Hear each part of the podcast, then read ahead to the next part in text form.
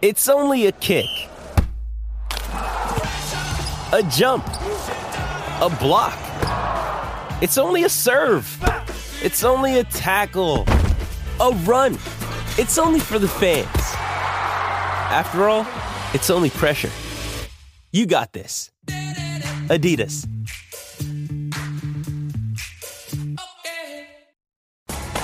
Whether it's tennis, football or cricket, trust Greenlife Group to keep your sports grounds in top condition.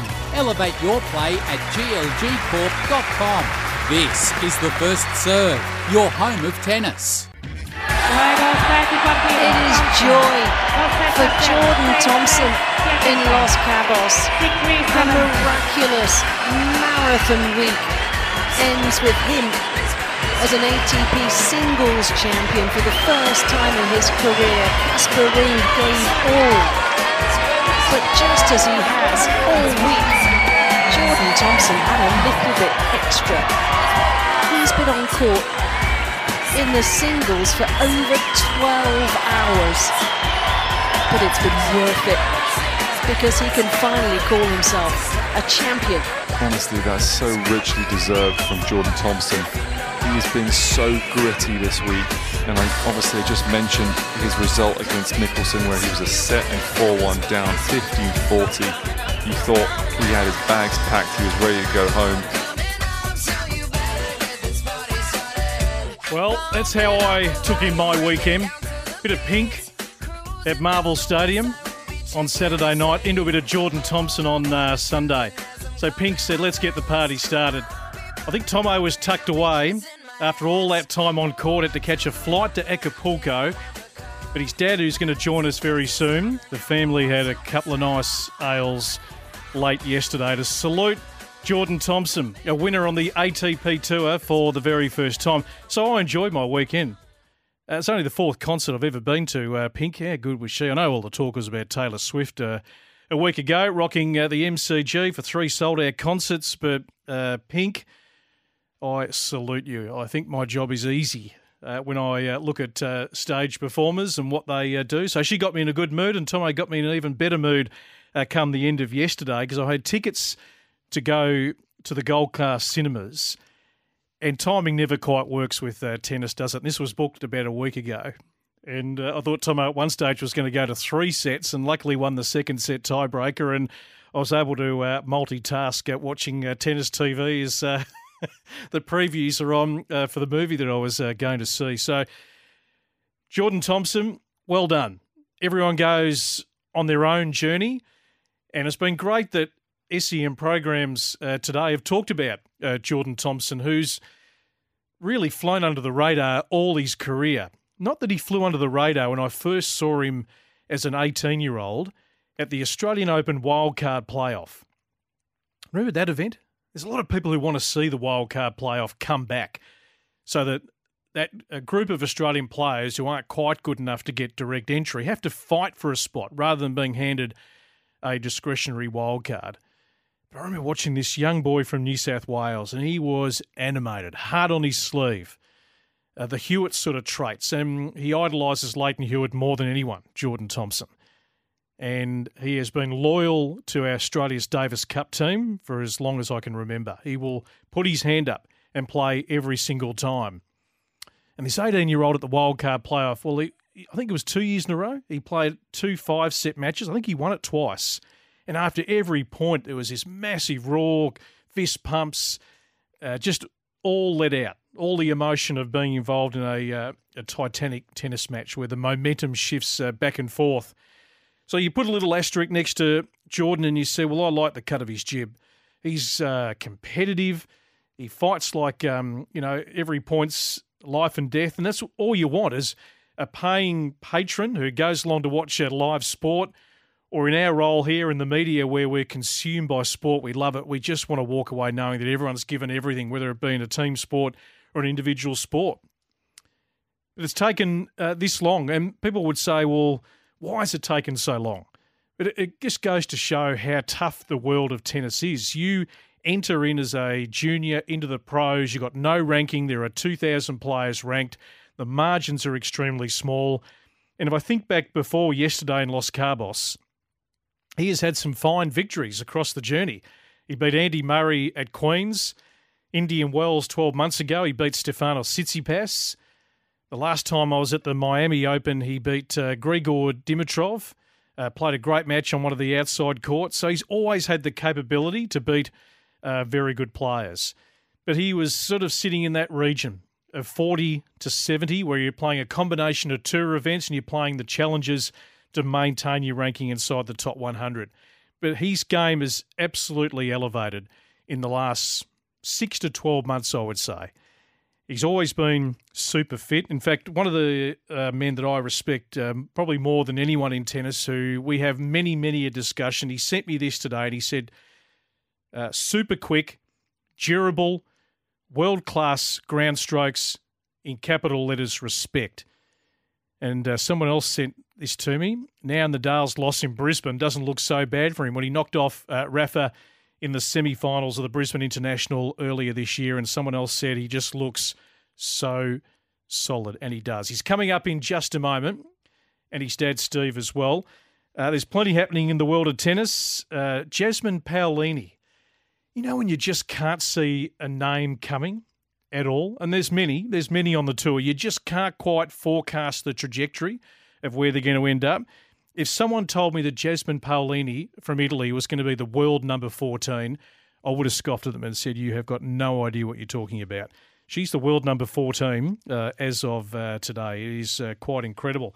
Uh, coming up a little bit later on, apart from our uh, good look at uh, the Jordan Thompson match, uh, Simon Elame, our Parents' Corner segment out of uh, nine o'clock. You'll remember we had his daughter Renee uh, on the program about three or four weeks ago, and Simon is living the life of a tennis parent of an aspiring pro. So the parent is very much involved in the entire journey. Susie Grumley from the Terrelgan Tennis Association, they're hosting two weeks of uh, tennis where Omar Jasika saluted again on the weekend after winning Burnie a few weeks ago. Omar trying to climb in the top two hundred. Uh, Candy Reid, uh, A T P W T A tennis commentator who's in Acapulco as we speak, Uh, will have a, a chat to us. And uh, Kim Clijsters and Andy Roddick have uh, weighed into this whole Simona Halep debacle uh, that is going on at the moment. So I'm going to bring you a bit of that from Andy's uh, podcast, which is uh, good to listen to. Uh, one three hundred seven three six seven three six. You can jump on the Harcourts open line tonight. If you've got any thoughts about Jordan Thompson, how you've seen his career, let's pay tribute to him uh, tonight. In fact, Duncan says off the uh, temper text, oh four three three, nine eight, one one, one six, Jordan Thompson taking home the Los Cabos Open after a shock uh, straight sets victory over the world number uh, twelve Casper Ruud and his first A T P title. Next big match will be, of course, Indian Wells. Yeah, Acapulco uh, this week, uh, Duncan. I'll go through the draw of uh, where he's uh, playing and who he's playing, and then, of course, into Indian Wells, where we're going to be for the next uh, three weeks from uh, next Monday, uh, bringing the show from the uh, Californian desert, my uh, favourite stop on the uh, on the world tour. Up until uh, today, or last night, uh, Jordan Thompson had played seven hundred fifty-four matches in his career. So that's including everything, qualifying matches, I T F level, Uh, challenger level, all the way up to the A T P Tour. And it's taken match seven fifty-five to win his first A T P title. four hundred fifty-six wins, two hundred ninety-nine losses. Now, this is how it worked. Uh, he finished extremely late. The other part of the day uh, that a lot of people probably would have switched off and not uh, known about is that as soon as they played their final, he and Casper Ruud, they then stepped out on the doubles court about half an hour later in a semi-final. So uh, Jordan teaming up with uh, Max Purcell. Didn't want to let Max down, who'd been waiting around. Delayed semi-final from the day before uh, when uh, Tomo beat Alexander Zverev in that semi that went nearly four hours. So the doubles was pushed back to the Sunday. They come out and win the semi, and then they won the final. I don't think I've ever seen that happen, where you win a singles title and a doubles title on the same day and play three matches on the same day. But he is he is as fit as anyone uh, going around. In fact, the only person in his box uh, this tournament is his fitness trainer. They've had a long uh, relationship. Uh, Jordan has had a base, of course, over in the U S for quite some time, and that's what he really prides himself on. Now, Jordan Thompson was able to give me a little window earlier today. So he got to bed about four thirty in the morning. He had an eight thirty flight to get to Acapulco in time. He touched down. I messaged and I said, Jordy, have you just got a couple of minutes before you hit the pillow? And he was good enough to uh, just reflect on his uh, victory yesterday. Jordan, a big congratulations on the week and, and winning your first A T P title. A great reward for a, a lot of hard work. Just describe to us the feeling to get your first title and the week to defeat Michelsen where you were down and out, then to beat Zverev and Ruud, a couple of Grand Slam finalists, makes it even more special, I imagine. Thanks, Brett. Yeah, I mean, yeah, I put a lot of hard work in, always have, and it's it's great to see that um, I got a reward for it. But not only that, it's the way I went about playing my tennis. You know, it was extremely slow conditions and played you know, nearly every match at night time. So yeah, it was uh, it was a long but a, a tough week, but a great week. You know, I never thought uh, I'd be uh, lifting an uh, an A T P uh, title. Proud of myself, and hopefully, um, you know, I can keep going with this form.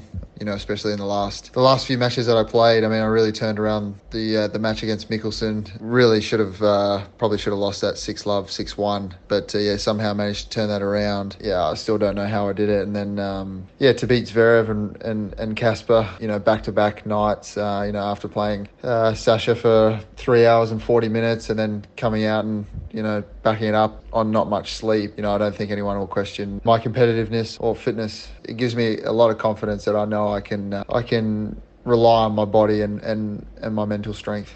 The day itself, to also back up and play two more matches to secure the doubles title as well, a huge effort. Was that always the plan to see the whole day out, win or lose? Yeah, I mean, it was incredibly tough to play a singles final and then, you know, go straight back out there after just, just a shower. And, you know, I, didn't, I don't think I even ate any food. Um, might have been like a, a twenty to thirty minute break um, between both those doubles matches. So, yeah, it was a it was a massive, massive night for me. But, uh, you know, playing with Maxi, um, you know, I always put my hand up to do that. He's one of the best doubles players in the world. So whenever he wants to play, uh, I feel like we have a legit, legitimate shot at winning the title. And, and, and we did that. And it couldn't have been under tougher circumstances for me. I mean, by the end of that last match, uh, yeah, my legs didn't want to go anymore. You know, I spent, I think I spent exactly five hours on court, and that's not including all the warm-ups and stuff. So I'd, uh, I was on court longer than I slept. Your game's in great nick. I mean, you've always been a great competitor, had a great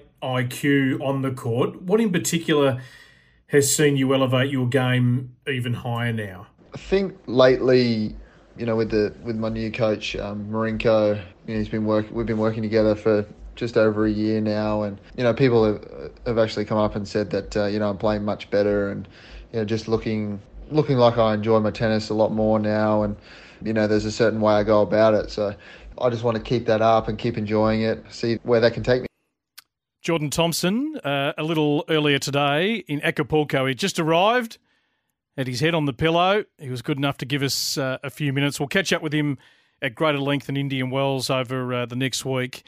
And uh, just a, a great reward for a lot of hard work. Uh, we're here thanks to Green Life Group, elevating your game on premium sports services. You might want to weigh in on Jordan Thompson, one three hundred, seven three six, seven three six, oh four three three, nine eight one one one six on the text. So beats uh, Escobedo, the Mexican, in the opening round. Emilio Nava, the American, seven six, six three in round two. Yeah, the Michelsen uh, result was incredible. Now, Alex Michelsen, we've talked a lot about him on this program. He is following in the footsteps of Ben Shelton. Knocked over Alex De Minaur in the opening round, uh, who'd come off making that final in Rotterdam. So he's gone from Rotterdam all the way to Los Cabos, and probably a fair bit of fatigue there for Alex, but Michelsen is uh, certainly the real deal. I mean, extraordinary. Six love, four one, fifteen forty. Nine out of ten don't come back from that. But Jordan Thompson has an incredible ability just to play every point on its merits. He just fights and he stays in the zone. Love six, seven, six, seven, five. Incredible. The match against Alexander Zverev, I heard Jared Healy on uh, Sports Day just preceding my stint uh, tonight talk about uh, Zverev being one of the most fascinating players uh, on the planet. I agree. I, I mean, he was the leading uh, player of that next generation. And he'd won everything, A T P finals, um, Olympics, Masters one thousands, but he just hadn't been able to break through. Made that one Grand Slam final against uh, Dominic Thiem at the U S Open back in twenty twenty, and then got the horrific Achilles injury and that semi-final loss to uh, Rafael Nadal at the French Open is taking him quite a bit of time to, you know, get his mojo back, but he's certainly back inside the top ten. And on paper, you know, nine times out of ten, he probably beats Jordan Thompson. But Tomo's now got the confidence, a bit like Alex De Minaur, that we can beat these guys. They're not unbeatable. If we can just make them play a lot of balls, if we can just frustrate them, these guys like to stand and deliver. The big servers, the big, you know, serve forehand uh, combination. And and Thompson is just a player who's annoying, to be quite frank, because uh, he can hit so many different type of balls. Uh, Tomo gets, you know, great angle. Can uh, he certainly serve is uh, beefed up, and and that's what you need. You need some free points. The De Minaur serve is getting better if you're going to compete with these guys. So thirteen and five this year. The significance on the A T P tour. I talked about the overall win loss. Uh, there's only one year he's been a- above the ledger. That was twenty nineteen when he went twenty-six twenty-two win-loss on the tour at A T P level. He's thirteen and five, so he is set for his best year.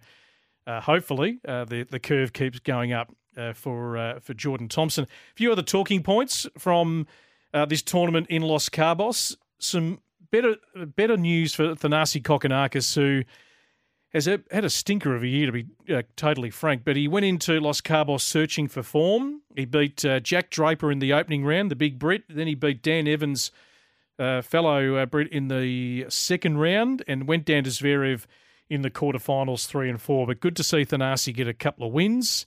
Uh, De Minaur crashing out of the bye in the first round, crashed out to Michelsen. We'll give him a week off, uh, Alex. He's been so good. You just can't be up and winning every uh, single week. Uh, Max Purcell's the interesting one for me at the moment. I mean, he's defending a lot of points through this February period because he won the three challenges in India last year, but he's now stepping up to the A T P Tour, and he certainly hasn't produced his best form in the month of uh, February. So he's dropped eleven spots. He was in the forties. He's down to sixty-two as of uh, today, and you know beats Arnaldi, the Italian. Uh, the Aussies have got the wood over Arnaldi the last few hitouts, then loses to Nuno Borges of Portugal, who's a much improved player who had that really good run at the Australian Open at the start of the year. He was fifty-six in the world, so margin's really small there, but one that was certainly gettable for Max, who has just got to figure a few things out at the moment, but you know, playing doubles with Jordan Thompson uh, performed uh, brilliantly. Uh, Rinky Hijikata had a really good first-round win against uh, Kecmanovic, and then went down to uh, Kovacevic, the American, who also beat Rinky today in qualifying for Acapulco, a match that went nearly uh, three hours. So he'd uh, want to not see him in the uh, the near future. But Rinky's going okay. I mean, he's seventy-nine in the world. You just if you can just keep incrementally, um, you know, winning uh, at least one or two matches at this A T P Tour level, it gets you into tournaments. Then it comes down to matchups. And Aleksandar Vukic had a really tough time of it in Los Cabos. He broke, I think, a run of uh, seven defeats against um, Pacheco, the Mexican wildcard, in the opening round, then got obliterated uh, by Stefano Tsitsipas, uh, six three, uh, six love. And then, of course, Purcell and Thompson, as I mentioned, their third title together. They've all come abroad. Houston, uh, Dallas, of course, a couple of weeks ago, and now Los Cabos, seven six, seven five in the doubles uh, final. one three hundred seven three six seven three six. Uh, Chris in Rose Bay up in beautiful Sydney, he's given us a call. Welcome, Chris. Yeah, I just want to comment on Jordan Thompson and this performance. I think it's up there with some of the great tennis performances by Australians over the years. I cannot believe how he did that in the last three games. Um, and then to win the doubles. And he was talking about how knackered he was, but my God, he will sleep the sleep of kings because I think what he's done in the last twenty-four hours is extraordinary. Yeah, I would love to a fifteen-minute chat with him uh, today, and I, w- I was trying not to pressure him uh, too much. Uh, I just said, hey, the Aussie tennis fans would love to hear your voice uh, today, and he's never been one that has done a lot of media, doesn't overly uh, enjoy the media. I mean, look at the presentation ceremony. I mean, you know, he was he was pretty uh, pretty low-key, and that's Geordie. That's the way he goes about it. He lets his uh, tennis do the talking, but Chris, he, he's as fit as anyone going around. He has put in so much work to build a body that is durable uh, for the brutality of men's tennis, where you, your your reaction time is so minimal. I'm trying to think of somebody who's endured what he had to endure in the last three games to come out and win, win a tournament like that. Just the comeback in every game has just been extraordinary. Yeah, I mean, there probably are there probably are many. We're thinking about Jordan. There's a lot of tennis matches played in tournaments, and you know, off the top of my head, um, I'm probably not going to recall other similar type performances. Uh, but you know, we see you know lucky losers. We see qualifiers who come through playing you know two or three qualifying matches, go on to win tournaments. They've played in the space of a week. They they've played eight matches, which is you know quite extraordinary. Even though it's best of three, not best of five, but yeah, hats off to Jordan Thompson. Thank you, Chris. Uh, nice call. If you want to talk uh, some Jordan Thompson, I'm sure he'd be happy to um, hear there's a bit of love for him back home here in Australia. one three hundred seven three six seven three six. We'll come back after the break with his dad, uh, Steve Thompson, well-known, long-time coach in Sydney, who's been very much part of the journey. That is next on The First Serve. Whether it's tennis, football or cricket, trust Greenlight Group to keep your sports grounds in top condition. Elevate your play at G L G corp dot com. This is The First Serve, your home of tennis. Uh, no, I was going to say the old number. one three hundred seven three six seven three six on the Harcourts Open line. oh four double three ninety-eight eleven sixteen on the uh, temper text. Uh, plenty coming in for Jordan Thompson. What a great result. I think Tomo uh, changed his uh, forehand last year, and it seems everything has turned around. So good to see him uh, not beating himself. Congrats to him and his family. Great people. Thank you, Alex. Off the uh, text, I love Jordan's never, uh, never say die approach. Uh, this is what it means to be an Aussie, not like some of the other clowns who uh, have represented Australia. Not naming, of course, uh, any names.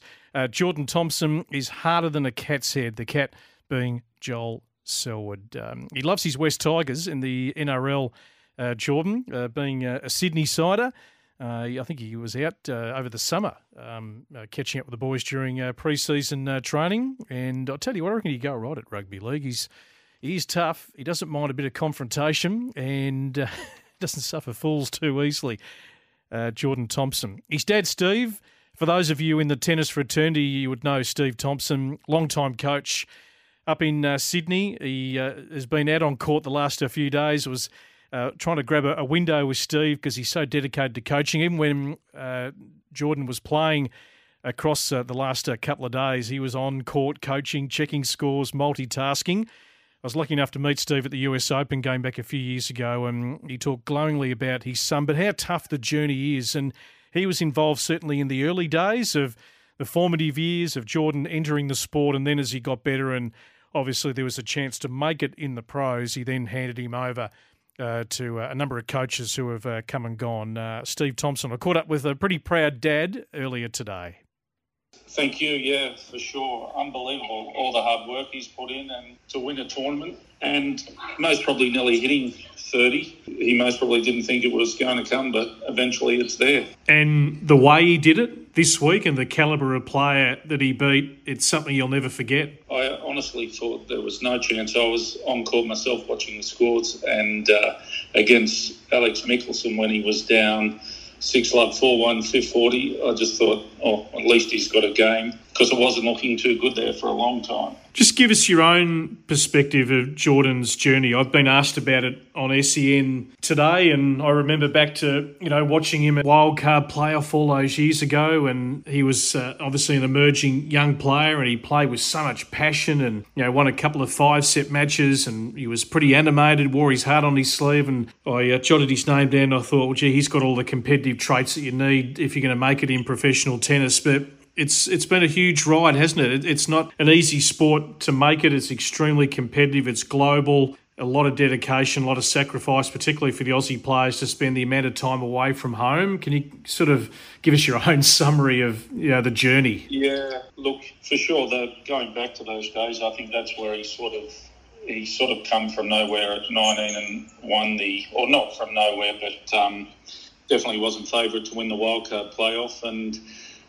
You know, going away and playing all those tournaments, like it looks glamorous, but he's missed a lot of things with his friends, you know, parties, just the sacrifices he's done and on his own body as well, like always the training. You know, it's not just out on the court playing. You've got cool down, fitness, there's so many factors that go into it. It is very um, time-consuming as well. What do you think's elevated? Because he's always had, if I go all the way back, Steve, he's always had a great brain out on the tennis court. He's always been durable. I mean, you obviously need that self-belief, and, and you get those sort of breakthrough wins against better players, which, you know, certainly builds that. He's always been a tough player to play against, but what have you depicted, or what have you noticed, or what intelligence can you give us as to how he's sort of been able to elevate to the next level? Is it just simply experience, and the more time he's been out there, he's got better? Like, I think he's keeping his body right, and also I think Marinko's had a pretty good fact. You know, he's uh, factored a few things into Jordan in his game. He's obviously coming in a little bit more and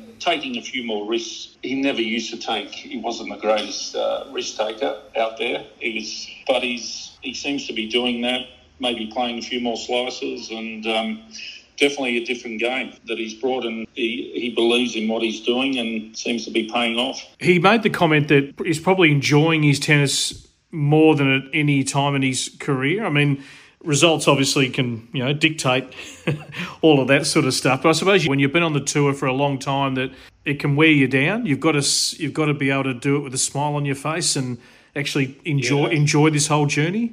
Absolutely. Like, yeah, I think, like you said, he, he does wear his heart on his sleeve, and most probably haven't noticed that as much because he's most probably playing a bit better, so he's most probably not as frustrated. The uh, competitiveness definitely comes out if it's not going well for him. But, um, yeah, like even in practice, when he's been practicing at our club and that, he's definitely a lot happier on the court, and um, seems to be know what his job is and doing it, and yeah, his body is good and staying, doing all the right things, the little, most probably the little things are the big things, and it's uh, been very uh, good for him. I mean, you mentioned you're out on court. I mean, you know, coaching's been in your blood for a, a long, long time. What does sort of the Jordan story say to a lot of aspiring pros? Because I've made reference today that, you know, Millman won his first title around about the same age and played his best tennis probably in that twenty-eight to thirty-two window. It took a A lot of years of hard work to build it, his game to a level where he could be successful inside the top one hundred. And, you know, Chris O'Connell's older and Vukic a little bit older. There's quite a few. I mean, the Demon's probably the exception where he's at for his uh, age. But for a lot, and that's not just Aussies, but for a lot of players around the world, you know, the success comes later, doesn't it? That you've got to just put in the yards. Noticing there's quite a few of the older, if you look at Gasquet, what, he's still thirty-seven, still playing. Monfils, I think, did well the other day. I, I suppose maybe is it if your body can stay right, and maybe the smartness around the around the court and being there for a long time, you eventually learn what's going on out there. No doubt. How did the family sort of celebrate anything last night? Just people back here, or are you as um, sort of humble as uh, your son, Steve? Because he is probably yeah, he's fairly understated, isn't he? I mean, he. He, um, I'm sure behind the scenes he probably is, is letting out a bit more emotion, but uh, it, it obviously means a lot to a lot of people who have been part of this whole journey. Oh, look, we would have had a few drinks, as most probably the norm, crack a bowl of red, but um, it was, and more so during the match, I think, just to keep the nerves going. Yeah. Uh, he gets the first one, but it, I don't think he would have, I don't know how he celebrated. I think they were... Um, I think they were in bed at three thirty and on a plane at eight, so mm. wasn't much time for him and um, Tony, the fitness trainer, so they were done with the two from there. Well, thank you for just chatting to us. It's a, yeah, a great story. I've been an unabashed fan for a long time. We love the players that uh, bring everything from the locker room out on the court, and he never leaves anything in the locker room, and that's all you can ask for as a, a, a patron, paying patron to go along and watch a tennis match. Uh, so you should be pretty proud of your son, I'm sure you are, and hopefully there's uh, more upside to come. Yeah, thank you. Yeah, very proud. He's always, uh, even from a young age, he's been in very bad positions and always, you know, never gives up. Keep playing, and um, let's hope he can keep doing it for a few more years to come. Steve Thompson, the father of uh, Jordan, reflecting with me uh, earlier uh, today, and yeah, pretty proud of his uh, son who, you know, entering a sport like tennis, it is enter at your own risk. And the parents are a huge part because if they're not prepared to stump up some dollars in the early formative years, um, it's tough to actually have a chance of uh, making it. The parents play a huge part. We'll chat to a, another parent of a fourteen-year-old aspiring pro Uh, Simon Elame out of uh, nine o'clock uh, tonight. We're here thanks to Green Life Group. Whether it's tennis, football or cricket, you can trust Green Life Group to keep your sports grounds in top conditions. Uh, elevate your play at G L G corp dot com. Back with more of The First Serve. Whether it's tennis, football or cricket, trust Green Life Group to keep your sports grounds in top condition. Elevate your play at G L G corp dot com. This is The First Serve, your home of tennis. Thank you, Ed. Uh, one three hundred seven three six seven three six on the Harcourts Open line. You can jump on the temper text tonight, oh four three three, nine eight, one one one six. Platform for you every week uh, to talk and share your views on the world in tennis. We've been paying tribute to Jordan Thompson the first half hour of the show, a winner on the A T P Tour for the very first time at the age of uh, twenty-nine. He's in Acapulco as we speak. He'll play that tournament. He's got a qualifier in the first round, uh, so he'll have a couple of days to settle in. And then, of course, uh, Indian Wells, the next big event where we will be broadcasting uh, from uh, for the next uh, three uh, Mondays. In fact, uh, I'm going to duck him to the San Diego uh, Open this week, a W T A five hundred on the way to the desert, uh, where Daria Saville has uh, qualified. I'll get on to uh, your question, Steve, very shortly about women's tennis. Um, I'll come back to that. Let's just wrap up the other men's uh, results. The A T P two fifty in Doha in Qatar over the weekend. Katerina Siniakova, the number two seed, well, he got the job done against a very impressive young Czech in uh, Jakub Menšík. I'll talk about him in a moment, but here's Khachanov uh, speaking after winning a sixth A T P Tour title. Goodness, fourteen twelve, first set tie break. Unreal stuff from you both tonight. How di- deep did you have to dig for this one? I mean, to be honest, uh, I thought yesterday was like fourteen twelve. I, I mean, it was preparation for today, I guess. And today I couldn't believe that it was the same score, uh, same tiebreak.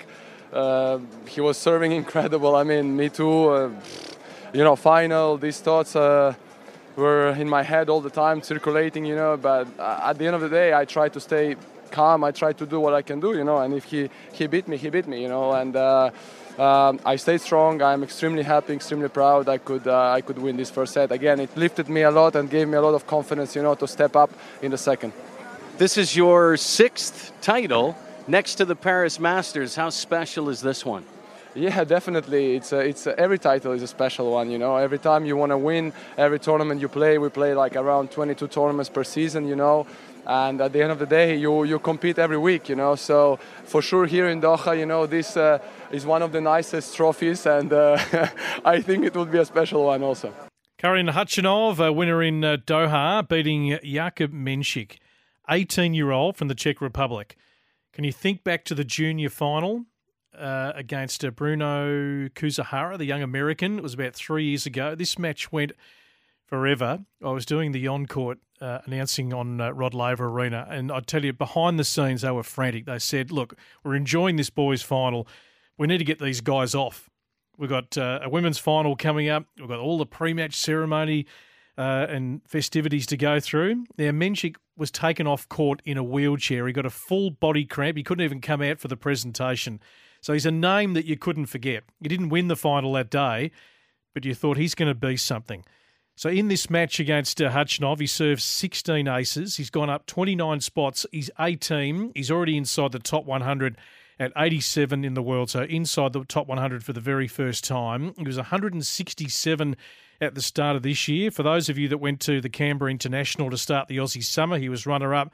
Uh, he qualified for the Australian Open, got a win against Denis Shapovalov in the first round, made the semi-final in Bahrain of a challenger and runner-up at the two fifty in uh, Doha. He's got some presence out on court. He knocked over the top seed, Andrei Rublev, on the way to that final. Uh, brilliant uh, performance. And the other uh, talking point uh, from the week from an Aussie perspective is uh, Aleksei Popyrin. So his first tournament uh, since the A O, uh, made the semis. A good win against Alexander Bublik, who'd been in good form to start the year and uh, went down uh, in a, a tight first-set tiebreak that Khachanov just referenced a couple of moments ago, seven six, fourteen points to twelve, and then uh, lost the second set six two Popyrin. But he's at thirty-eight in the world, and uh, I was asked over the weekend, who's got the most upside of all this group of Australians behind Alex De Minaur? All, all of a sudden, Jordan Thompson's risen to be our number two Aussie and gone ahead of Purcell and Popyrin, who longer term and being a little bit younger, had probably got some real upside to eventually overtake uh, Tomo. But yeah, I'm I'm sort of torn between Popyrin and uh, Purcell. For me, it's Max, but Max, I just think, has probably tried to play a little bit too clever in February. We know that he his brand of tennis is not conventional, and he likes to play every different shot in the book. Sometimes I think you've got to um, just maybe put a few of those away at certain times. But he is learning all about life on the A T P Tour against uh, these very uh, seasoned players, and Popyrin has just got that easy power. So it'll be interesting. But for Khachanov, five and one in finals, so he's tough to beat in the final. He's gone up two spots to fifteen in the world and did not drop a set all week. Jamie Murray and Michael Venus uh, took out the doubles. Uh, for the men, uh, Mexico, uh, Acapulco this week. Alex De Minaur to take on Taro Daniel of Japan. Uh, Max Purcell to take on Francis Tiafoe. So that's a tough first round. And uh, Jordan Thompson will have a qualifier. Unfortunately, Rinky Hijikata bundled out in three sets in qualies a little bit earlier today. Uh, Purcell and Thompson to back up from winning Los Cabos to play in the doubles. Uh, Rinky Hijikata to play with Joe Salisbury, which is uh, a combination we haven't seen, and uh, John Pearce to play with Heliavara, the Finnish player. They've been playing quite a bit uh, over the last uh, year or so. And the tour is also in Dubai, the A T P five hundred. So Chris O'Connell to take on uh, one of the great names, uh, Maximilian Martellier of Germany, the qualifier, and Aleksei Popyrin. He's going to play Karen Khachanov. Semi-final, one tournament. They play each other in the first round of the next tournament. That's just the way the balls come out sometime. And never forgetting Dwayne Russell, I'll just have to borrow a segment from your show, Lost in the Wash. This might have just uh, not caught everyone's attention uh, last week. Matthew Ebden of Australia, officially with the rankings today, is the number one doubles player in the world. We know that he and Rohan Bopana won the Australian Open. Bopana just edging out Matt to be the number one player at forty-three years of age. Well, now Matt's just overtaken him. They're playing their first tournament since the A O in Dubai this week, the five hundred. But well done to Matt Ebden. What a rise it's been after giving away his singles career and deciding uh, just to focus uh, on uh, the doubles. Before we head to the break, Jasmine Paolini. I talked about her at the start of the show. Knocked me down. fourteen in the world. Her biggest title, the W T A one thousand in Dubai. Never give up. Jasmine Paolini is the champion in Dubai. Back from the brink. Two players who have given everything in an extraordinary week. But it's the Italian, the twenty-eight-year-old unseeded player who wins the biggest title of her career. An extraordinary final, an extraordinary champion. Jasmine Paolini, enjoy this moment. What a special achievement, what a result, what a turnaround in that final set. Beating Alla Kalinskaya four six, seven five, seven five to be crowned the champion in Dubai. Jasmine, congratulations, your first W T A one thousand title. What does this mean to you? It's so special. I'm, I'm really happy. Okay. It was a really tough match. Uh, she's playing unbelievable. She played an unbelievable week, and yeah, I'm really happy how to manage to come back. You know, it was really tough. I tried to stay focused every point, to believe it. Uh, it went well, so yeah, I'm really proud of myself.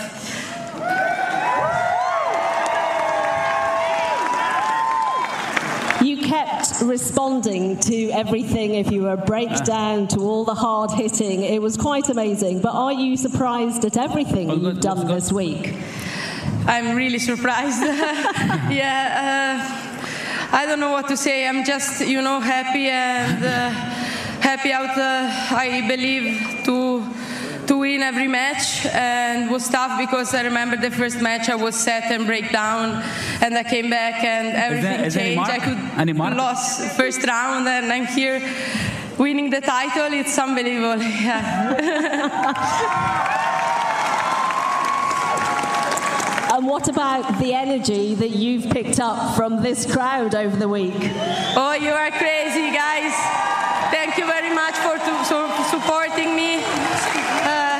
Italian fans, and I'm really happy, proud of them, and yeah, it was was a special week. I would like also to thank, of course, my coach, my fitness coach who is at home, the Italian Tennis Federation who gave me support with the physio, you know. You, got, you need the physio more than anyone uh, on the tour. So if the federation's going to supply one thing, it's uh, the physio's got to be uh, right up there. Tough uh, three-set win against uh, Anna Kalinskaya. What a year she's having. Beat Krejcikova in Adelaide, and uh, I didn't mind her tennis up in Brisbane. Goes on to make the quarterfinals of the Australian Open. She was eighty in the world. She's twenty-four today. She's had an incredible start to the year. So two players in the final that we couldn't have predicted.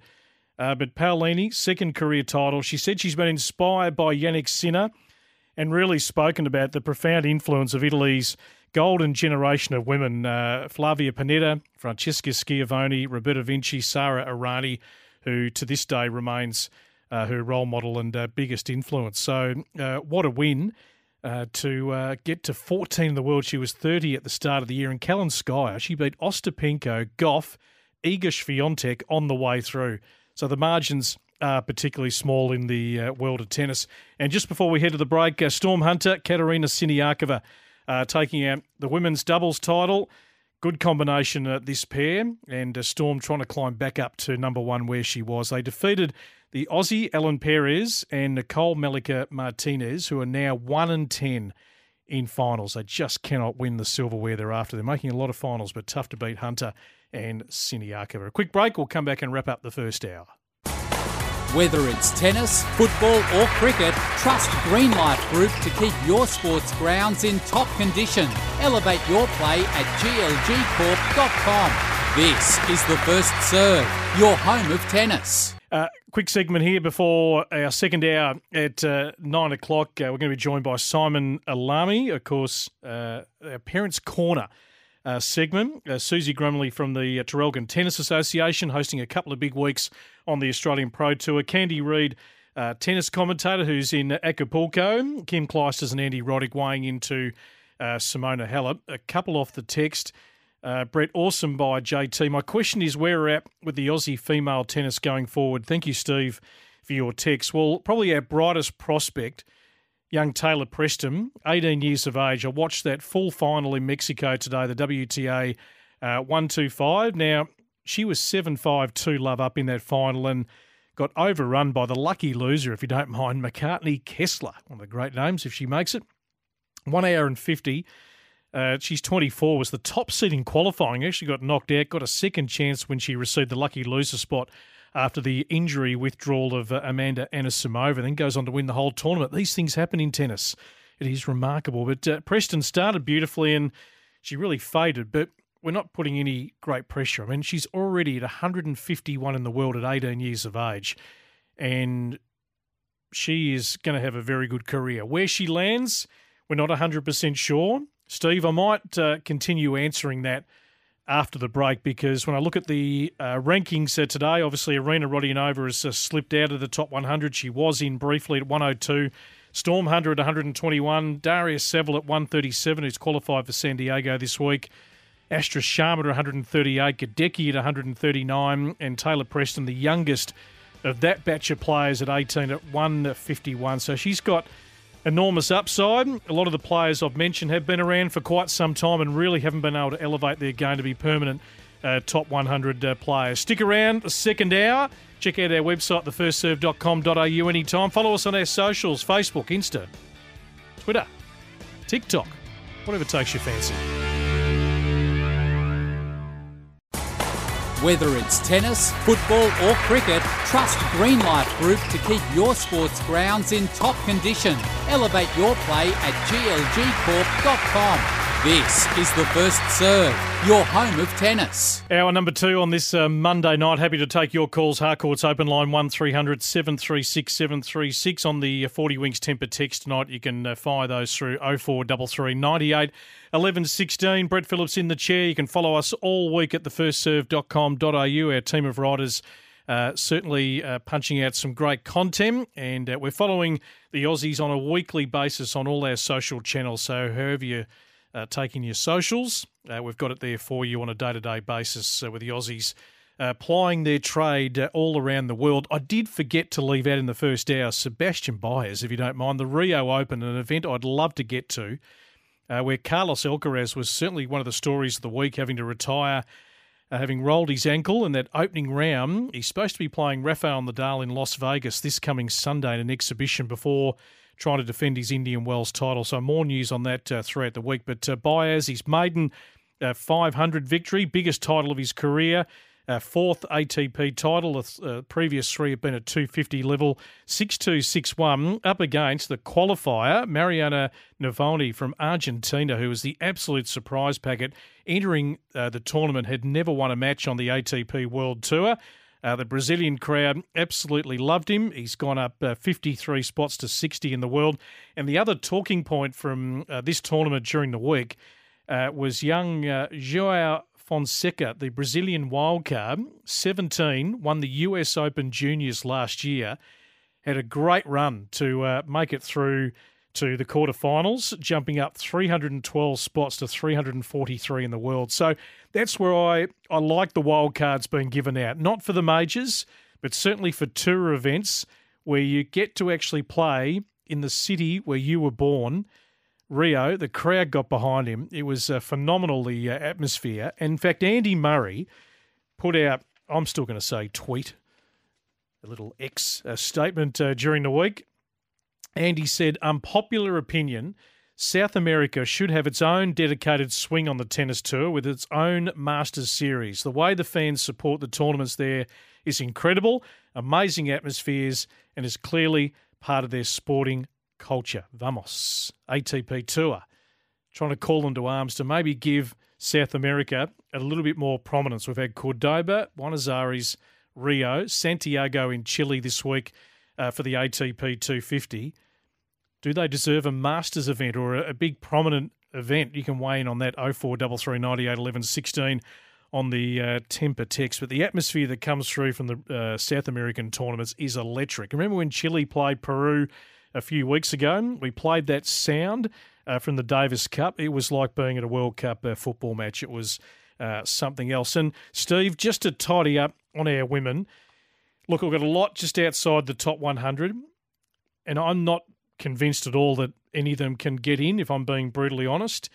Uh, but Taylor Preston is a, a young uh, player that we're hanging our hopes on. Uh, Talia Gibson, another product from W A, is a really good talent. Then we're going down to Emerson Jones, you say, young Maya Joint, uh, of course, who uh, won Burnley, but she's in the three hundred. So a lot of them are long-term uh, prospects, but Taylor's the one who's making uh, rapid progress. And I just wanted to quickly acknowledge uh, Troy off the temper text. Brett, let's not forget Leighton Hewitt's influence, faith, and instilling that never-say-die attitude in the Davis Cup with Jordan Thompson. Absolutely, Troy. These two are tight. He idolises Leighton. Remember when Leighton was playing still some doubles? He was sort of coming out of retirement and still playing some doubles late in his career. He was playing with Jordan Thompson, and they have formed a great union, and he's been very much an integral part of the uh, Thompson journey. It is a journey for players, and they need a supportive parent or parents to be with them in the trenches. So we wanted to have our little Parents' Corner segment tonight. A few weeks ago, we had young Renee Alame, fourteen years of age. She won one of the I T F events, junior events up in uh, Brisbane. She's an emerging uh, prospect, and her dad, Simon, is along for the whole journey. Simon, it's uh, great to have you on uh, The First Serve. Thanks for having us, Brett. Appreciate your patience uh, waiting there. It is a journey, isn't it, for parents? You know, I had uh, Steve Thompson, uh, Jordan's father, on in the first hour, who's been there for the entire ride. You're very much, you know, central. He's got a tennis coaching background until he handed his son over, but you're still very much part of it as a supportive parent, and it changes as obviously your child is getting older. But right now, living the life of a, a parent of a fourteen-year-old who aspires to, you know, climb this uh, tennis ladder, what is that like? What is it like? Firstly, with uh, Steve Thompson, I was on the phone with him today because he's actually Renee's private coach. There you go. So he's, he's taught me everything he knows, so I'm like a mini Steve Thompson. Very nice. Nah, look, the journey, it's uh, like a lot of friends ask, oh, mate, I'm going to get my kids into tennis. We muck around and say, don't do it. It, it becomes a full-time job, especially if they get to this level. So I'm lucky enough to work early mornings and late nights, so I'm free during the day. But, yeah, it's it's it's one hell of a ride. It's it's a fun ride. You, you get to hang out with your kids, but yeah, there's, there's a lot of ups and downs. A lot of ups and downs. I think I made the reference, Simon, in the first hour, and I've used this sort of phrase uh, before, but tennis is, uh, it's a bit of an enter at your own risk uh, sport, isn't it? I mean, you talk about, you know, business, and it is like starting your own business. You've got to come up with some funds to get the whole thing up and running, and obviously, you know, those who've got talent in Australia get supported by Tennis Australia as well, and then some sponsors start to come on board uh, who, uh, you know, get right behind some emerging talent, but the parents are very much part of that sort of funding journey to get it all rolling. Funny you say that. I, I tell my kids, you guys are lucky you're professional tennis players as we speak because you don't pay for nothing. We pay for everything and you do it full time. But, um, yeah, like I said, when you said uh, with the um, funding and whatnot, that helps with T A. But um, once your kid, if they're good or if they're winning matches, you're stuck. Whether you, whether you got money or you don't have money, you're going to find a way to make it happen, especially if they're, if they're half decent. And just uh, the balance as a parent when you, your child has got some great ability and then you're very conscious of your child also finishing schooling and making sure there's, you know, a bit of a plan B or having that education behind it. And obviously there's, you know, the chance to go into college when, you know, some of the uh, players get older up around sort of seventeen, eighteen, uh, nineteen. But in Renee's case, uh, obviously, you know, trying to combine all this training with schooling and, you know, also travelling and being out of the country, uh, trying to gel that together, I imagine, is not uh, not totally easy. Yeah, like you said, it isn't easy. Um, that's why, like, we made the decision a few years back where we took him out of school because I sort of looked at the grades of school; they weren't going to be doctors or surgeons. So we said we give tennis a crack, but they look, they still do school, and it helps so much with their travelling because they can just take it with them. Um, but yeah, it, it is a juggling act, and I know with Renee, she's really thorough. She's Sometimes she'll take a couple of days off tennis just to do her schooling, just to catch up. But yeah, to to go down the elite pathway plus school, it's, it's look for them as well. It's pretty much a full time job. It's pretty tough. So you, you live and breathe the, the tennis landscape. You're out there. You, you're watching Renee train and practice in that sort of club environment. Um, you know, obviously the tournament she's played, and I did see you up at the the, the Clay Court Nationals in Canberra. Uh, last year, where I was just a, an interested observer to observe the whole environment of how, you know, the parents uh, support their kids and and, and the, the journey the kids go on to, you know, form their own identity uh, out on uh, the tennis court. I mean, just give us an insight into the, the tennis environment that you experience and and and how beneficial it is here in Australia and, and where where we can improve in that area as well. But the only, like I said, I've had the opportunity to go overseas to Europe a few times to watch Renee. Um, the, the Junior World Cup last year, I think, and I went to France to watch the T A R Bs as well. Um, look, Australia is a great place, awesome facilities that can play. The, the, the biggest thing we have that we struggle with is obviously in Europe, they got, and you've probably heard this a million times, just the competition. You, mm. you know, you drive six hours one way in Europe, you're going through four or five countries. Whereas we drive six hours out of Sydney to Coffs Harbour to play, play the same players we play in Sydney and Coffs Harbour. You know, so that's that's the struggle, just the competition. So for her, she's lucky lucky enough she went overseas at a young age where she gets to compete against these kids where then she realises, hold on a sec, they're on sort of my level, they're normal people. Whereas if you don't get that exposure and you don't get out there and then you go overseas and you get belted a few times, the, the self-belief disappears. And I find that a big thing. So that's a, that's the only struggle with Australia. Everything's great to train in that, but we're that far away from everyone else, so we don't get that, you know, world uh, world uh, competition. Yeah, I mean, that, that has been brought up a lot now, our logistical uh, challenges and then how vast this country is and mm. uh, the, the, the level of uh, competition. So there are just some realities, aren't there, Simon? But is, is there anything that you think could be improved here, or could we make some tweaks that could maybe um, just up that competition here in Australia? You know what, like we had a, actually, it was last year, we uh, Renee got invited to a talents combine yep. up in Brisbane, which yeah, was pretty it, cool. There was, I think, sixteen of the best kids. Mm. And we're just saying, and a lot of look, a lot of kids maybe don't want to live away at, at a young age from home. So we were thinking as well, like between parents and a couple of coaches we talked to, that if they could do that four, five, six times a year where they bring the best, the best of the country into a training camp, bit of competition, you know, for whether, whether it's just a week, but like to do it more often, maybe that can up the level. Yeah, that, that got great reviews, didn't it? Uh, that yeah. uh, that camp in Brisbane, there were a lot of people who spoke glowingly of uh, the, the benefits to the players in that week. I mean, ideally, Simon, what do you think your role as a parent is? I mean, you know, I, I went and watched my uh, twin nieces play basketball. They were only seven uh, last uh, Saturday morning. It's an interesting place. There's actually, there's actually a sign on the wall that says, um, if you've got nothing good to say, then don't say anything at all. Obviously trying to you know, give the kids a good environment just to learn and uh, develop. But you would experience that parental sort of environment where it does range, doesn't it? There are more animated parents who outwardly express uh, their emotions towards their kids and, and, and support them, and that can be in a good way, but there are those who just stay very, very low-key and just in the background and, and play their part. What ideally do you think is the role of the parent in junior tennis? I've got to be a bit careful here because, like you said, you meet a lot of unique people in this sport. And, um, yeah, like I said, look, as a parent, what I try to do, me personally, is obviously support and love my kids, try to be a dad. Yes, Yes, you're going to have that tennis rain because we've been around it for so long for the last ten years. So we sort of become tennis experts. But at the end of the day, you've got to sort of love and support and, and be there for them. And and whether they win or lose, you've got to, like I said, be that someone to lean on kind of thing because, like, it's pretty tough. Like, you're on your own, like you said, and if you lose a match, and no one likes losing. I don't like losing, but you just got to be there for them because there's... This is a tough sport. It's just with Jordan you're talking about. He's played, what, thirteen, fourteen years on the Pro Tour, yeah. and he wins his first A T P title, but he's been in the top one hundred for eight years. Mm. So that's how hard this sport is. So as a parent, we've just got to be supportive and be there for them and whatever they need. Yeah, so many ways to measure success. It, obviously, you know, very few get to the absolute uh, cream, the, the top echelon of the sport and winning majors. It's It's hard, isn't it? But if you walk away certainly winning more matches than you lose and bank more money than you're spending and you have a great life experience of travelling around the world, meeting so many people. I mean, there are just so many, uh, so many benefits. In fact, someone said to me last year that tennis players would make the best employees, Simon, because they've built this incredible resilience. You know, going around the world, you, you know, if you, unless you're winning the tournament, you're losing every single week. Um, do, do you sort of uh, does that make a bit of sense to you?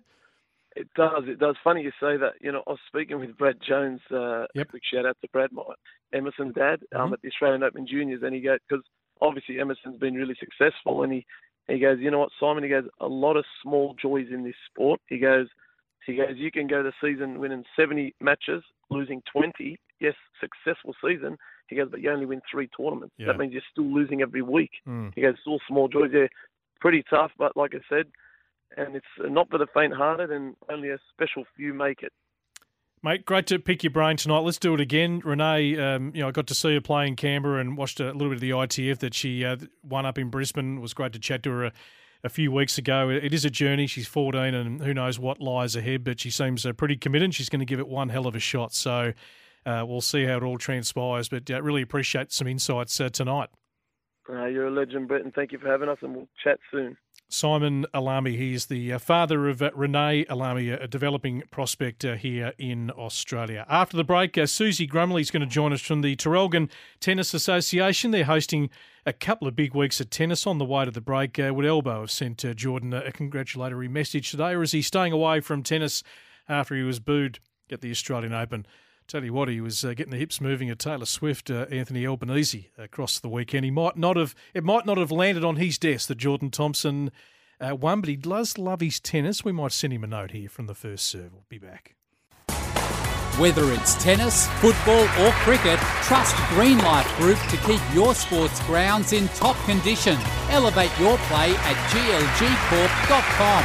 This is The First Serve, your home of tennis. Welcome back on this uh, Monday night, one three hundred seven three six seven three six oh four three three nine eight eleven sixteen. I'd ban players from bouncing the before uh, bouncing the ball before serves. That would cut uh, thirty-five minutes from uh, two-hour matches. Ban the bounce on the text. Well, we have said it the last uh, few weeks. I think there probably should be a cap because uh, Alexander Zverev, that was... Uh, Hard work, and we called that semi-final against Daniil Medvedev on the Friday night when he was bouncing the ball. Uh, I think Mark Woodford and I were keeping count seventeen, eighteen times at one stage in a five-set match. A lot of field time. A lot of field time on uh, radio, let me tell you. Uh, we appreciated Daniil that night, just stepping up, bang, getting through his service games quickly. We miss Roger. He used to bounce the ball twice up into his service motion. We've been used to Rafa. We'll sort of cop it because he's such a champion, but uh, gets on our goat a bit uh, with all the uh, the pre-stuff before launching into the serve. I'll get to one in the mailbag uh, very soon that came through during the week. Uh, longer form correspondence, always love getting that during the week. The first serve, S E N at gmail dot com. You can uh, send that through. Uh, Terrelgan uh, playing host to a couple of big weeks on the I T F uh, calendar for the men and the women. It's been a regular stop on the Australian Pro Tour. Also, uh, obviously, uh, plays its part in the build-up to the Australian Open with the juniors. Um, is just a terrific setup. Has had a big renovation the last couple of years. Susie Grumley is the manager of the Terrelgan Tennis Association. She's been good enough to join us because when I think of Terrelgan, Susie, I think of you. Welcome. Well, thank you, Brett. Thank you for having me. You've been part of it for a long time. How many years? Uh, seventeen years now. This this this May it'll be seventeen years. So yeah, it's been a while. It's been uh, great. Love it there. And yeah, you know, for you and your team, it's it's a huge couple of weeks. It's not just the two weeks, but it's the build up and and logistically putting everything together. You've got a terrific uh, setup down at Terrelgan. Obviously, I haven't I haven't been down since you've had the new decking, and I'd like to um, you know, see if I can uh, pop in. Um, well, it won't be this week because I'm off to Indian Wells uh, tomorrow night, but uh, certainly later on the year for the juniors and other events that you do have. But it is it has become a real permanent uh, spot on the uh, on the calendar here in Australia. Yeah, look, it's it's been you know it's it's just a. proving to be a great couple of weeks. Uh, we've had wonderful weather, which is which is always an added bonus, but it's been a hectic couple of months. Of course, we had the I T F Junior event there in January, um, which is the lead-in tournament to the Australian Open Juniors. We had A O qualifying rounds there as well, and, and then a couple of weeks break, and we've headed straight into two weeks of Pro Tour. So it's been it's been very hectic, but it's been great fun. Omar Jasika saluting uh, yesterday, won in Burnie. We had him on the show when he won Burnie in Tassie a few uh, weeks ago. He's a he's a good young man who we're hoping can climb into the top two hundred uh, this year. Too good for League Two in the final. I mean, some great names. Young James McCabe, who's going to be a potential star. Alex Bolt, you know, trying to find some of his uh, best form. You've got a sprinkling of internationals as well. Just dealing with the players Uh, in Terrelgan when they come down your way, Susie. Um, what's that experience like? Because all those names that I mentioned, uh, they're pretty decent young men. They're great young men. And, you know, the likes of Luke Saville, those mm. types of guys, Alex Bolt, they've been come, Omar, they've been coming to, you know, to Terrelgan for over ten years, um, playing in the I T F juniors. And, and funnily enough, we were speaking to Omar this week about the juniors, and And he actually uh, came runner-up in the two thousand fourteen event, the um, the junior event, and, and Alex Zverev beat him, of all people. So mm. that was ten years ago this year, and um, that was an amazing final he played then. And he is, he's a wonderful young man, and, and he's got lots of charisma, and we love having him at the club, and, and, and all those other guys too. You know, we're we're very fortunate to have seen so many of them come through the juniors. So it's it's just great to have them come back each year. Yeah, people forget that, you know, places like Terrelgan and Burnie and other stops around Australia, these are the stepping stones to, you know, you've got to start at that I T F level, build up to the challenges, to work your way to the Pro Tour. You've got to put in the hard yards. You know, I mean, you mentioned Alexander Zverev's name there. I mean, the honour roll at Terrelgan. What are a couple of the other names that sort of jump off the page in your time there who have gone on to do some extraordinary things in the sport, Susie?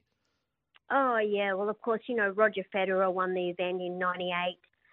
Had uh, Yuri Lecca, he's been there. We've had lots of guys there that, you know, haven't, uh, Joe Wilfred Tsonga. Mm. We've had a lot of guys and, and, and women that have played there that, you know, um, haven't won the event, but, um, you know, have gone on to do so many, many wonderful things too. Sasha Zverev, Nick Kyrgios, um, Marion Bartoli, you know, the, the list goes on and on. So, Um, we feel, you know, so fortunate. You just, Mira Andreeva, she was a finalist last year in two thousand twenty-three. Yep. We had Coco Gauff there a few years ago, Leila Fernandez, you know, um, they didn't win the event, but, but obviously are now, you know, um, going so well.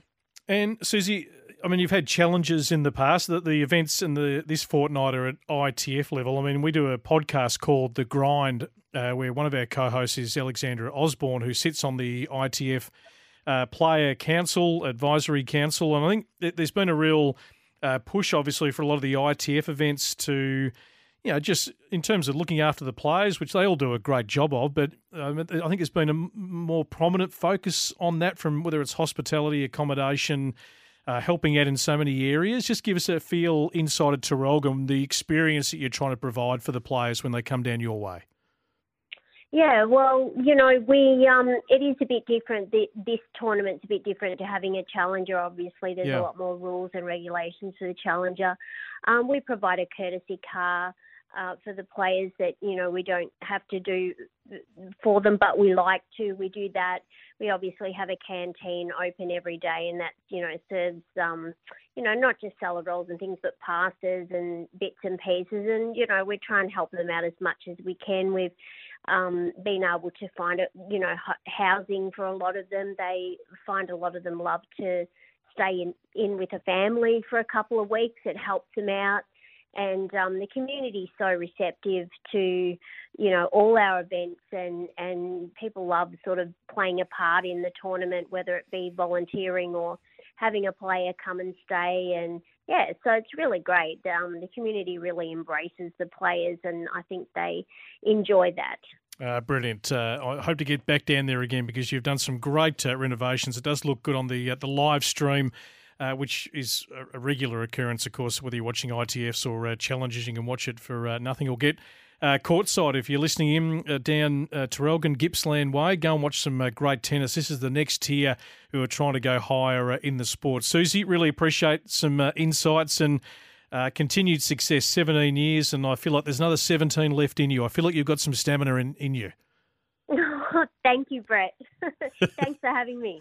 She's probably saying, come on, Brett, you're fair to give seventeen more. Thank you, Susie. You can do it. Come on. Susie Grumley, the uh, manager down there at the Terralgan Tennis Association. Uh, Candy Reid, she's a great commentator. She'll be my guest next here on The First Serve. Whether it's tennis, football or cricket, trust Green Life Group to keep your sports grounds in top condition. Elevate your play at g l g corp dot com. This is The First Serve, your home of tennis. Welcome back. Uh, plenty to come in the next uh, half hour, the first serve dot com dot a u. Check us out uh, during the week, Facebook, Twitter, Instagram, TikTok, YouTube. You uh, get on any of those channels and you can follow The First Serve in the world of tennis. Uh, for those of you that are consuming a bit of tennis, whether it be Uh, through subscription uh, T V, uh, tennis T V, W T A T V, uh, Be In Sports. We'll talk more about all the rights and everything, and obviously the lack of coverage here in Australia on next week's uh, program. But Candy Reid would be a voice in your ear that you'd be familiar with. Uh, she commentates a lot of matches. She's in Acapulco this week, a British tennis journalist who was a sports anchor for C N N International based in Atlanta going back. She played Uh, tennis herself, of course, uh, back in the day, and I caught up with her uh, earlier today, building up to a big week in Mexico. Thanks, Brett. Well, for me, it's an absolute pleasure to be listening, because uh, I think you know that I listen to the pod almost every Monday, so uh, thank you for what you do for tennis. And yeah, I think we had the best spot in the house today. We were sitting on the beach in Acapulco interviewing some of the best tennis players in the world, which is a bit of a thrill for me. Uh, so it wasn't a bad day, I have to say. For those listening into our show, they'd be very familiar with your voice. I mean, those who are consuming a lot of uh, tennis uh, through subscription services here in Australia, your voice is very, very familiar. How many matches, Candy, did you call last year? Yeah, I do a lot, actually, and you're right. I, I think, actually, I love that. A lot of people talk about how long the tennis tour is, don't they? But uh, I actually prefer it that way, because if they, they shorten the tennis tour, then we'd have less work and less tennis to watch. It'd be a great shame, I think, for all of us who feel really passionate about it. But I was actually told I did over four hundred matches last year, which is a bit of a shock to me. So that's obviously uh, the majors, of which I do, I think, three of the four, and then uh, also W T A and A T P at all levels.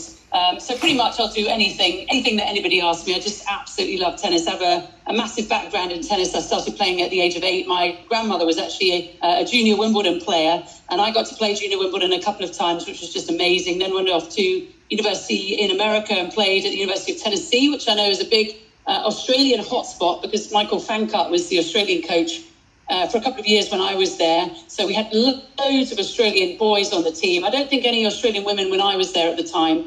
Uh, so I've had experience with college tennis and then went off to C N N to go and work as a, a sports presenter there for about twelve years on a global sports show called World Sport, where we got to cover everything, but they sort of gave me all the tennis assignments. So that was incredible. So I've been around sports essentially my entire life, but tennis has been my number one sport. Magnificent. Yeah, you mentioned the University of Tennessee. I was up uh, till about, what, uh, one a.m., two a.m. this morning, Melbourne time, watching young Adam Walton, who was runner-up in the Challenger in uh, Pune, but he's a, a great uh, example of someone who's uh, made a great transition from college to the pros uh, very quickly. The state of the game, Candy, right now, I mean, obviously we've had a, an unbelievable era of Djokovic, Federer and Nadal. I mean, obviously we hope to see Rafa back playing this year. I mean, Djokovic has still got some time in the game to go, but gee, the game's in pretty good nick. I mean, you talked about some of the names you uh, sat uh, beachside talking to today in Acapulco, including our very own Aussie number one, uh, Alex De Minaur. There's a lot to like about the next sort of ten to fifteen, twenty years of the rivalries that are certainly developing. Yeah, it's always the way, isn't it? So we speak about when Sampras and Agassi left the game and what would happen then. Then we got some amazing players and it's just moved on beautifully and there's so many exciting players. I think there's a raft of entertainers, uh, different players, different characters, different ways they play. Alex De Minaur is an absolute treasure, isn't he? As you well know, top ten player now. And the guy's so likeable. You just sit down and you can listen to him speak all day. We actually spoke about how many shoes he goes through on a hard court today. So that will be played. I'm not going to give the answer away, but uh, as you can imagine, it is a lot. But he is so speedy. He's yeah. added a lot to his game. He's got this big serve. He's just a tremendous character as well. And we spoke to Taylor Preston and Francis Tiafoe and Ben Shelton, who's just a diamond, isn't he? He's just got this massive smile. He's so personable for someone so young. Holger Rune was also there. He's had plenty of coaching changes. A lot is going on in Holger Rune's world, but it's always interesting. And, of course, Stefano Tsitsipas, who's just come from Los Cabos, did well in Mexico and has a good history in Mexico as well. I mean, he is just, well, I think he's a Greek god, Stefano Tsitsipas. Just on Holger, back with Patrick, which is really interesting, isn't it? I mean, for those who have been following the second series of uh, Breakpoint on uh, Netflix, obviously there was a, quite a big focus on Holger and the coaching changes, and Mouratoglou was in the camp, then he was out, then he came back in, and now he's come back for a third stint. I mean, they have known each other for quite uh, some time through Holger's mm-hmm. development, you know, going to the academy. It's an interesting stage that he's at, trying to sort of solidify a team around him. Yeah, there have been a lot of changes. We know that uh, Lapo Beccarini, his fitness guy, I think is out now. His mum hasn't been seen on tour for a couple of weeks. That was something I think that struck out when I was watching Breakpoint, that she was still making his bed. And I have a sixteen-year-old son, and I just hope that uh, when he gets to twenty, I'm not still making his bed. But uh, these things happen. There's a lot of inconsistency in Holger Rune's world, and I hope that changes because he really brings a lot to the game, doesn't he? He's got this fire, fiery personality, an amazing player. He's got all the shots. He's really entertaining to watch. He's a young guy. I don't know if you saw his interview that I did in Basel when he talked about hair for the air, and he was talking about not having his cap on because he wanted to give his hair some air, and he's a, he's a funny guy. So hopefully things have settled down, but it didn't last too long with Severin Luthi, didn't last too long either with Boris Becker. Both of those guys uh, have been out for a, a while now, and Patrick Mouratoglou is back in. So let's hope there's some consistency in Holger Rune as well, because he really is one of the bright hopes for the future, along with many others, including Jannik Sinner and Carlos Alcaraz. Tennis is in phenomenal shape. The only way is up, as far as I'm concerned. Yeah, no doubt. Candy Reid is uh, joining us. She's uh, live in Acapulco, one of the regular voices you hear commentating tennis uh, week to week uh, around the globe. Just a, a, a bigger question around, obviously it's been floated about a possible premium tour concept. Craig Tiley quite prominent there in, in leading that space with Stacey Allister. Peter Johnston, a tournament director who looks after Zhuhai and uh, was looking after Tel Aviv, Kuyong, the classic here and the lead up to the Australian Open, was on our program a couple of weeks ago. And a man who travels the world, who is involved in these sort of two fifty level events, and he thinks that this would really struggle to get off the ground. Have you just got a view on where all that sort of heads? And I, I had to say, I heard that interview with uh, Peter Johnston, and I would say that he should be a prime minister or president in any country. I would take and listen to it, whatever he said at all times. He's got such an authority, hasn't he? A great orator, uh, a great speaker. Uh, and what a what a brain he has in tennis. And he seems to absolutely love the game as much as he ever did. It's going to be interesting because my brother is very much involved in the golf world. So I know an awful lot about Live Tour. And, of course, we've got the Saudis really interested now in tennis. We saw, actually, I was in Jeddah last year for the Next Gen, which was absolutely a phenomenal tournament. The courts at uh, the Next Gen was brilliant, the speed of it. And the matches were so entertaining, one by Hamad Majetovic. We saw Artafiz, we saw Alex Michelsen, who actually lost all three group matches. Mm. And Alex Michelsen is just on a tear right Ooh. now. He's beating players left, right and centre, including your guy, uh, Alex De Minaur, last week in Cabos. So he's playing well. But I think the A T P Tour, the W T A Tour needs to come together. Whether or not there's going to be a Premier Tour is something that I think, I think we have to wait for. But uh, we do know that I think the, the tours have to combine, the majors have to come together, and we have to have one cooperating tour all together working in the right direction. I think that's going to be imperative. And I think that's something that perhaps golf has just warned tennis about. Be ready, because a lot of money is going to come in, and, and money talks. We all know eventually you can say all the right things if you want to, but we all know where this game is heading. So I think just coming together and providing some collaboration is what we all need, whether or not there's a Premier Tour in our distance or future or not. Yes, plenty in twenty twenty-four in the uh, watch this space uh, sort of uh, category, with tennis uh, really setting up the calendar and the Saudi interest and how it's all going to look over the next two to three years. It's a fascinating space. And I have to say, I interviewed um, the president of the Italian Tennis Federation at the Australian Open this year. And one of the things that struck out, because I was asking him why Italian tennis is so good, is it not just because the future satellites and challenges they have? And actually, he said it's because they have a dedicated tennis channel for tennis. So at all levels, tennis is very relevant. He said it's becoming as popular now as football or soccer in the region. And that really stood out to me. I think more of that in every country, especially Great Britain and hopefully Australia too. Yeah, it's a big talking point in Australia. We're going to keep on it here on The First Serve, because there are people who want to see uh, tennis uh, all the time, who follow it like uh, we do. Uh, Candy, thank you. Enjoy uh, Acapulco, and hopefully the Demon can uh, fire up to uh, defend his title. Thanks very much. Thanks, Brett. Thanks for having me. Candy Reid uh, earlier today from uh, Acapulco. It is uh, a great tournament. Uh, there you go. Italy, uh, full-time tennis uh, channel. We're going to discuss uh, rights. We're going to discuss scheduling on the program uh, next week. I know uh, it's the bane of many that yeah, Fox Sports doesn't show beIN anymore. You have to go through subscription uh, services to get that, and uh, Tennis T V, uh, W T A.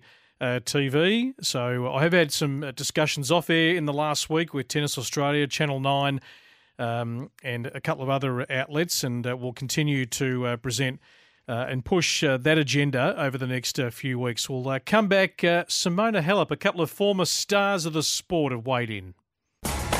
Whether it's tennis, football or cricket, trust Greenlight Group to keep your sports grounds in top condition.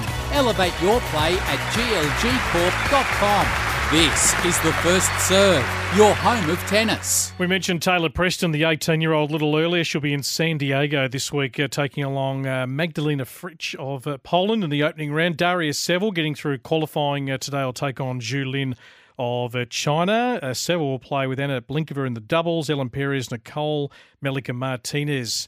Trying to win their second title, they're one and ten. Tough going. Storm Hunter and Katerina Siniakova, who defeated them in the Middle East. So that quartet uh, headed for uh, San Diego. Uh, Austin, Texas, we'll have a couple of the Australian women this week. Olivia Gadecki, who got through qualifying, and also uh, Irina Rodionova. And, of course, Maya Joint, who won Burnley, will play in doubles. Uh, Gadecki will play in the doubles as well. I mentioned um, uh, Adam Walton just in my chat there with Candy Reid. He's an impressive young man, University of Tennessee, quick transition to the pros. He's inside the top one fifty for the first time. He won Burnley, second Challenger final of the year. He played in Pune in India last night. It was one hell of a battle, taking on Valentin Vacherot of Monaco, who's on an absolute tear at the moment, having won three challenges in a row, uh, fourth seed, three six, seven six, seven six. So Walton just pip, but he's uh, going uh, very nicely, presents well. He won the doubles with Tristan Schoolcate. Uh, Finland's uh, Otto Virtanen won the Challenger in uh, France, so he moves to four and oh in Challenger finals. He's up forty-one to one thirty-one in the world, twenty-two years of age. In fact, Emil Ruussavuori uh, and Jaakko Nieminen Uh, are the only other uh, Finnish players to win four A T P titles before their twenty-third birthday. So Otto uh, going nicely. We need a few players to step up, uh, certainly from uh, Finland. Matteo Gigante of Italy took out the Tenerife uh, Challenger, uh, fourth A T P Challenger title. He's up twenty-seven spots to one hundred fifty-six. The Aussies are going to be in Delhi this week, this little Indian swing of tournaments. Schoolcate, Sweeney, uh, Tomic and uh, Walton uh, to play in the New Delhi Open. And, of course, the I T S will continue down in Terrelgan. Don't know if you've caught Andy Roddick's uh, new podcast, Served with uh, Andy Roddick. Uh, John Wertheim from Sports Illustrated is with him. Our uh, special guest uh, this week was Kim Clijsters, as Andy Roddick and Kim Clijsters weigh into the Simona Halep saga. Let's take a listen. Trying to appeal uh, a suspension. Um, John Wertheim in the last segment went through the timeline of positive tests, Uh, coaching changes, team changes, kind of uh, this, this vortex that has gone on around Simona for the last eighteen months. You know, you know, some people are like, well, you know, it is what it is. You take what you take. And then, you know, some people require uh, or, or want um, a, a little more nuance uh, with the situation. Um, she's now suing the supplement maker, and it's just been a mess for someone who was generally really liked and respected Uh, in right. the sport for for for a long time. Um, I'm gonna do the thing that annoys me when I'm on the other side of it and ask a very vague question. But what's your what's your take on the situation? And you know, are you uh, upset about it? Concerned about it? Are you mad that people don't have the patience to actually deal with it in nuance? Um, uh, what's all your the take above. on it? All the above. Um, I think, um, obviously, I was very surprised when you hear the news, and, um, and you know, I don't know Simona very well, uh, but I know her um, well enough, I think, to kind of have a little bit of a judgment that it's something that I do believe that she didn't take anything on purpose to put her career in a situation like it is today. Um But yeah, I mean, I it, it, it, and sorry to interrupt, but it is a re- like she's a she would be, and it's going to be that's another whole conversation. She would have been a first ballot Hall of Famer, right? Number one, like instant vote, no problem. In right. And it's you're basically asking the question: would I put that at risk? You right. know, at thirty years old, um, right? Yeah, right. And is, I think it, to me, the biggest red flag is you know the team. Like I have a hard time. And I get it. Like, I get that she took the supplements and she, you know, she has to be aware. Like, we've been in the situation where, you know, you get sick or you have to, you have to check everything. Like, I've had to, you know, anything that I had to, or that a doctor prescribed, I had just checked with the, you know, with the W T A, with the doping committee, like, is this clean? Can I get a, an approval? If you don't do that, there's always a risk that something could go wrong. But in a situation like this, and I'm so, like, for women especially, um, when you have coaches that take over your team where they, I mean, I call it manipulating. I don't find another word for it. Taking control of everything that happens around an athlete. I do have a, I do have a hard time with the fact that, you know, in this case, it's Patrick. He does a video, says, okay, this was, I think it was collagen or something, a collagen product that we had, or my, his team had um, proposed for her to take. And that she takes it without any hesitation, where you trust your team, where you trust the people around you, that they know that they're doing the right thing. And then that that happens on such a, I have a really hard time that, you know, that there is no consequence for the team, for like that it's just the athlete. Yeah. When you trust yeah, he, your he's, team. He's, he, he's kind of, and we're talking about uh, Patrick Mouratoglou, where she basically flipped her whole team and he was kind of in control, brought in his people. But it, it's it stinks because she's going to end up being potentially the poster child uh, of a conversation. It's like, okay, well, you know, this guy who comes in is great at self-promotion, right? He's his website. I went on it the other day and it's like eighteen different photo shoots. It's like a prepackaged, you know, situation. I say is like, it's like, it's like, when Puff are Daddy you doing jump- yours? When are yeah, you no, doing yours? No, it's it's like Puff Daddy who he, he used to like jump into every music I video know, in the yeah, nineties. Yeah. Now that's like him in player boxes. Um, yeah. But it's, it's, it's, it's interesting because I, I kind of feel the same way. I'm not sure what the punishment is. And I understand the way that the rules are written. We are all responsible, but it also bothers me that one, there wasn't, an immediate, I'm out front, not just a video, but I'll take your questions. I like, if I would have done that, if I would have been a part of giving someone something and them trusting me with it, I would have been out there t- trying to take as many bullets as possible yeah. for, for that person, right? Like saying, I, I did this. I gave it to her. It's my fault. I understand she's the only one that can pay the price because it's in her body and it pot- potentially benefited her.